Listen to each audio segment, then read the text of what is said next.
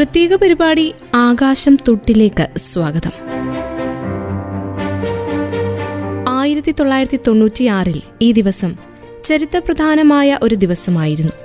അന്ന് ഈ ദിനത്തിലാണ് ഡിസംബർ ഏഴിനാണ് സിവിൽ വ്യോമസേനയ്ക്ക് അന്താരാഷ്ട്ര തലത്തിൽ ഒരു സംഘടന രൂപം കൊള്ളുകയും അന്താരാഷ്ട്ര സിവിൽ വ്യോമസേനാ ദിനമായി ഡിസംബർ ഏഴ് ആചരിക്കുകയും ചെയ്യുന്നത്. ആയിരത്തി തൊള്ളായിരത്തി നാൽപ്പത്തിനാലിൽ ഈ ദിവസം അൻപത്തിരണ്ട് രാജ്യങ്ങൾ ചിക്കാഗോ കൺവെൻഷനിൽ ഒപ്പിട്ടു. ഈ കരാർ ഇന്റർനാഷണൽ സിവിൽ ഏവിയേഷൻ ഓർഗനൈസേഷൻ സ്ഥാപിച്ചു.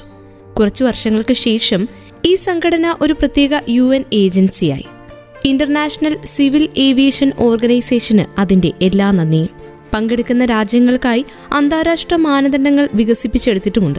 കൺവെൻഷൻ ഒപ്പിട്ട് അൻപത്തിരണ്ട് വർഷത്തിനു ശേഷം സിവിൽ ഏവിയേഷന്റെ ബഹുമാനാർത്ഥം ആഘോഷിക്കാനും തുടങ്ങി. ആയിരത്തി തൊള്ളായിരത്തി തൊണ്ണൂറ്റിയാറിൽ യു എൻ പൊതുസഭ കാനഡ സർക്കാരിന്റെയും സിവിൽ ഏവിയേഷൻ ഓർഗനൈസേഷന്റെയും പിന്തുണയോടെ ഡിസംബർ ഏഴ് അന്താരാഷ്ട്ര സിവിൽ ഏവിയേഷൻ ദിനമായി പ്രഖ്യാപിച്ചു. സമാധാനപരമായ ഉദ്ദേശ്യങ്ങൾ ലക്ഷ്യമാക്കി അന്താരാഷ്ട്ര സിവിൽ വ്യോമയാന വികസനത്തിനു വേണ്ടി ആയിരത്തി തൊള്ളായിരത്തി നാൽപ്പത്തി ഏഴിൽ സ്ഥാപിച്ച സംഘടനയാണ് അന്താരാഷ്ട്ര സിവിൽ വ്യോമയാന സംഘടന. ഇത് ഐക്യരാഷ്ട്രസഭയുടെ ഒരു ഭാഗമായി പ്രവർത്തിക്കുന്നു. രണ്ടായിരത്തി ആറിലെ കണക്കുകൾ അനുസരിച്ച് ഈ സംഘടനയിൽ ഇന്ത്യ ഉൾപ്പെടെ നൂറ്റി എൺപത്തി ഒൻപത് അംഗങ്ങളുണ്ട്. കാനഡയിലെ മോൺട്രിയലാണ് ഇതിന്റെ ആസ്ഥാനം. ഈ സംഘടനയുടെ ഉന്നത ഭരണാധികാര സമിതി അംഗരാഷ്ട്ര പ്രതിനിധികൾ അടങ്ങുന്ന അസംബ്ലിയാണ്. ഇത് സംഘടനയുടെ നിയമനിർമ്മാണ സമിതി കൂടിയാണ്. ആയിരത്തി തൊള്ളായിരത്തി അൻപത്തി ആറ് വരെ എല്ലാ വർഷവും അസംബ്ലി യോഗങ്ങൾ നടത്തിയിരുന്നു. ആയിരത്തി തൊള്ളായിരത്തി അൻപത്തി ആറിന് ശേഷം മൂന്ന് വർഷത്തിൽ ഒരിക്കൽ മാത്രം അസംബ്ലി സമ്മേളിക്കുന്നു.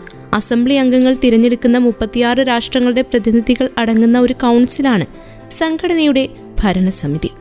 സംഘടനയുടെ കീഴിൽ ഉപസമിതികൾ സ്ഥാപിക്കുക അംഗരാഷ്ട്രങ്ങൾക്ക് വേണ്ട ഉപദേശങ്ങൾ നൽകുക എന്നിവ കൗൺസിലിന്റെ അധികാര പരിധിയിലാണ് പെടുന്നത്. പ്രസിഡന്റ് സെക്രട്ടറി ജനറൽ എന്നിവരെ തിരഞ്ഞെടുക്കുന്നതും സംഘടനയുടെ പണച്ചുമതല കൈകാര്യം ചെയ്യുന്നതും കൗൺസിൽ തന്നെയാണ്. ലോകത്തിലെ നാലാമത്തെ ഏറ്റവും ശക്തമായ വ്യോമസേന വ്യോമസൈനിക പ്രവർത്തനങ്ങളുടെ ചുമതലയുള്ള സേനാ വിഭാഗം ഏകദേശം ഒരു ലക്ഷത്തി എഴുപതിനായിരത്തിലധികം ജീവനക്കാരും ആയിരത്തി നാനൂറിലധികം വിമാനങ്ങളുള്ള വായുസേനയാണ് നമ്മുടെ ഇന്ത്യൻ വ്യോമസേന. ആയിരത്തി തൊള്ളായിരത്തി മുപ്പത്തിരണ്ട് ഒക്ടോബർ എട്ടിന് യു കെ റോയൽ എയർഫോഴ്സിന്റെ പിന്തുണ സേനയായി ഇന്ത്യൻ വ്യോമസേന ഔദ്യോഗികമായി ഉയർന്നതിന്റെ സ്മരണാർത്ഥവും ജവാന്മാരുടെയും മുഴുവൻ സേനയുടെയും നിസ്വാർത്ഥ പരിശ്രമങ്ങളെ ആദരിക്കുവാനും തിരിച്ചറിയാനുമാണ് ഈ ദിനാചരണം. എല്ലാ വർഷവും ഒക്ടോബർ എട്ടിന് ഉത്തർപ്രദേശിലെ ഗാസിയാബാദിലെ ഹിൽഡൺ എയർഫോഴ്സ് സ്റ്റേഷനിലാണ് ആഘോഷം നടക്കുക. കരസേനയ്ക്ക് ആവശ്യമായ സഹായ സഹകരണങ്ങൾ നൽകുക. മർമ്മപ്രധാനമായ സ്വന്തം സ്ഥാപനങ്ങൾ ശത്രുരാജ്യങ്ങളുടെ വ്യോമാക്രമണങ്ങളിൽ നിന്നും കാത്തുരക്ഷിക്കുക.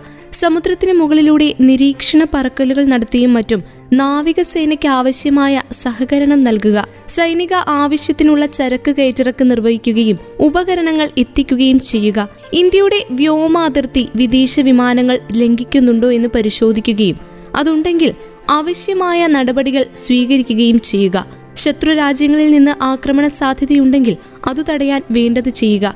ഇവയൊക്കെയാണ് വ്യോമസേനയുടെ പ്രധാന ചുമതലകൾ. സമാധാനകാലത്ത് വ്യോമസേനയുടെ സേവനം മറ്റു രംഗങ്ങളിലും ഉപയോഗപ്പെടുത്താറുണ്ട്.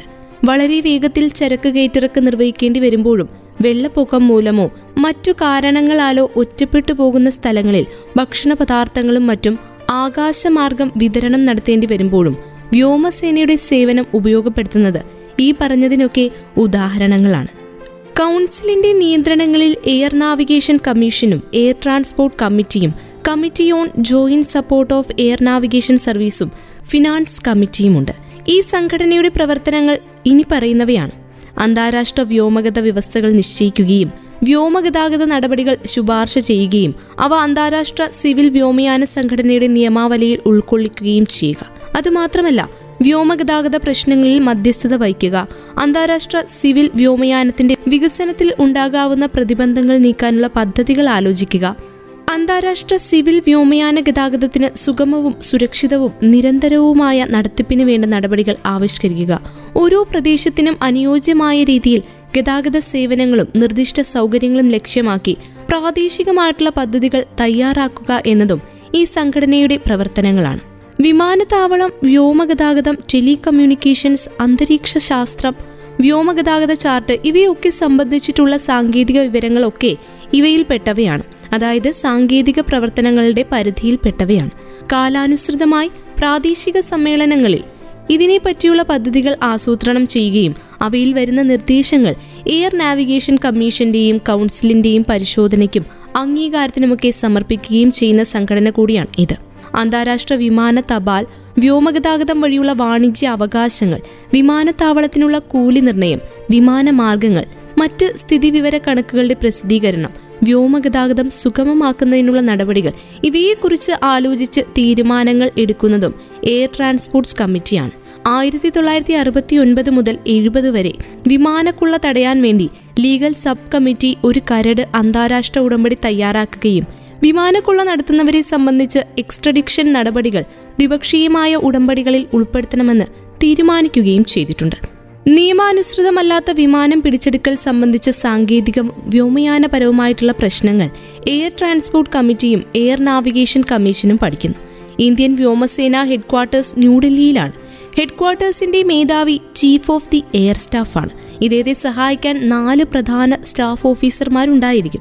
Vice chief of the air staff deputy chief of the air staff air officer in charge administration air officer in charge maintenance ഇവരൊക്കെയാണ് പ്രധാനപ്പെട്ട സ്റ്റാഫ് ഓഫീസർമാർ.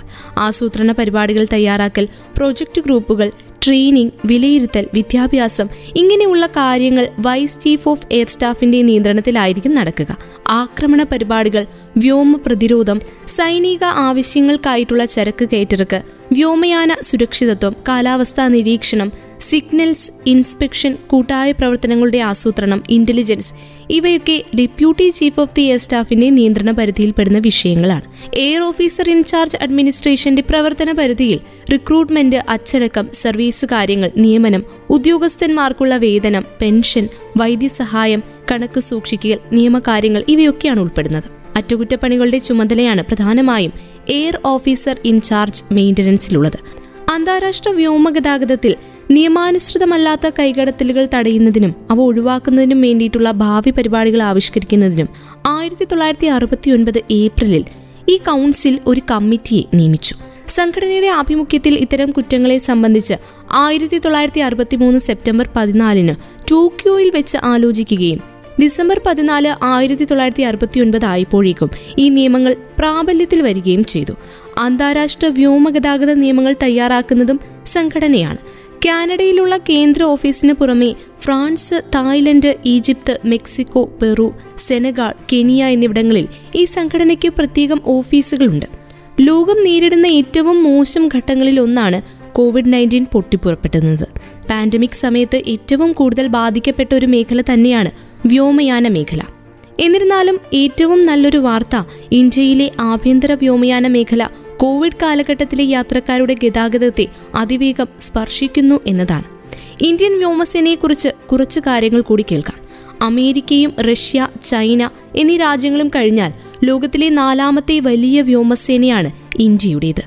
ഉത്തരാഖണ്ഡ് വെള്ളപ്പൊക്കത്തിൽ കുടുങ്ങിയ ആളുകളെ രക്ഷിക്കുന്നതിനിടെ ഇന്ത്യൻ വ്യോമസേന ലോക റെക്കോർഡ് സൃഷ്ടിച്ചു. റാഹത്ത് എന്ന് പേരിട്ട ഈ ദൗത്യത്തിൽ ഐ എ എഫ് ഏകദേശം ഇരുപതിനായിരം പേരെ വ്യോമമാർഗം രക്ഷപ്പെടുത്തി.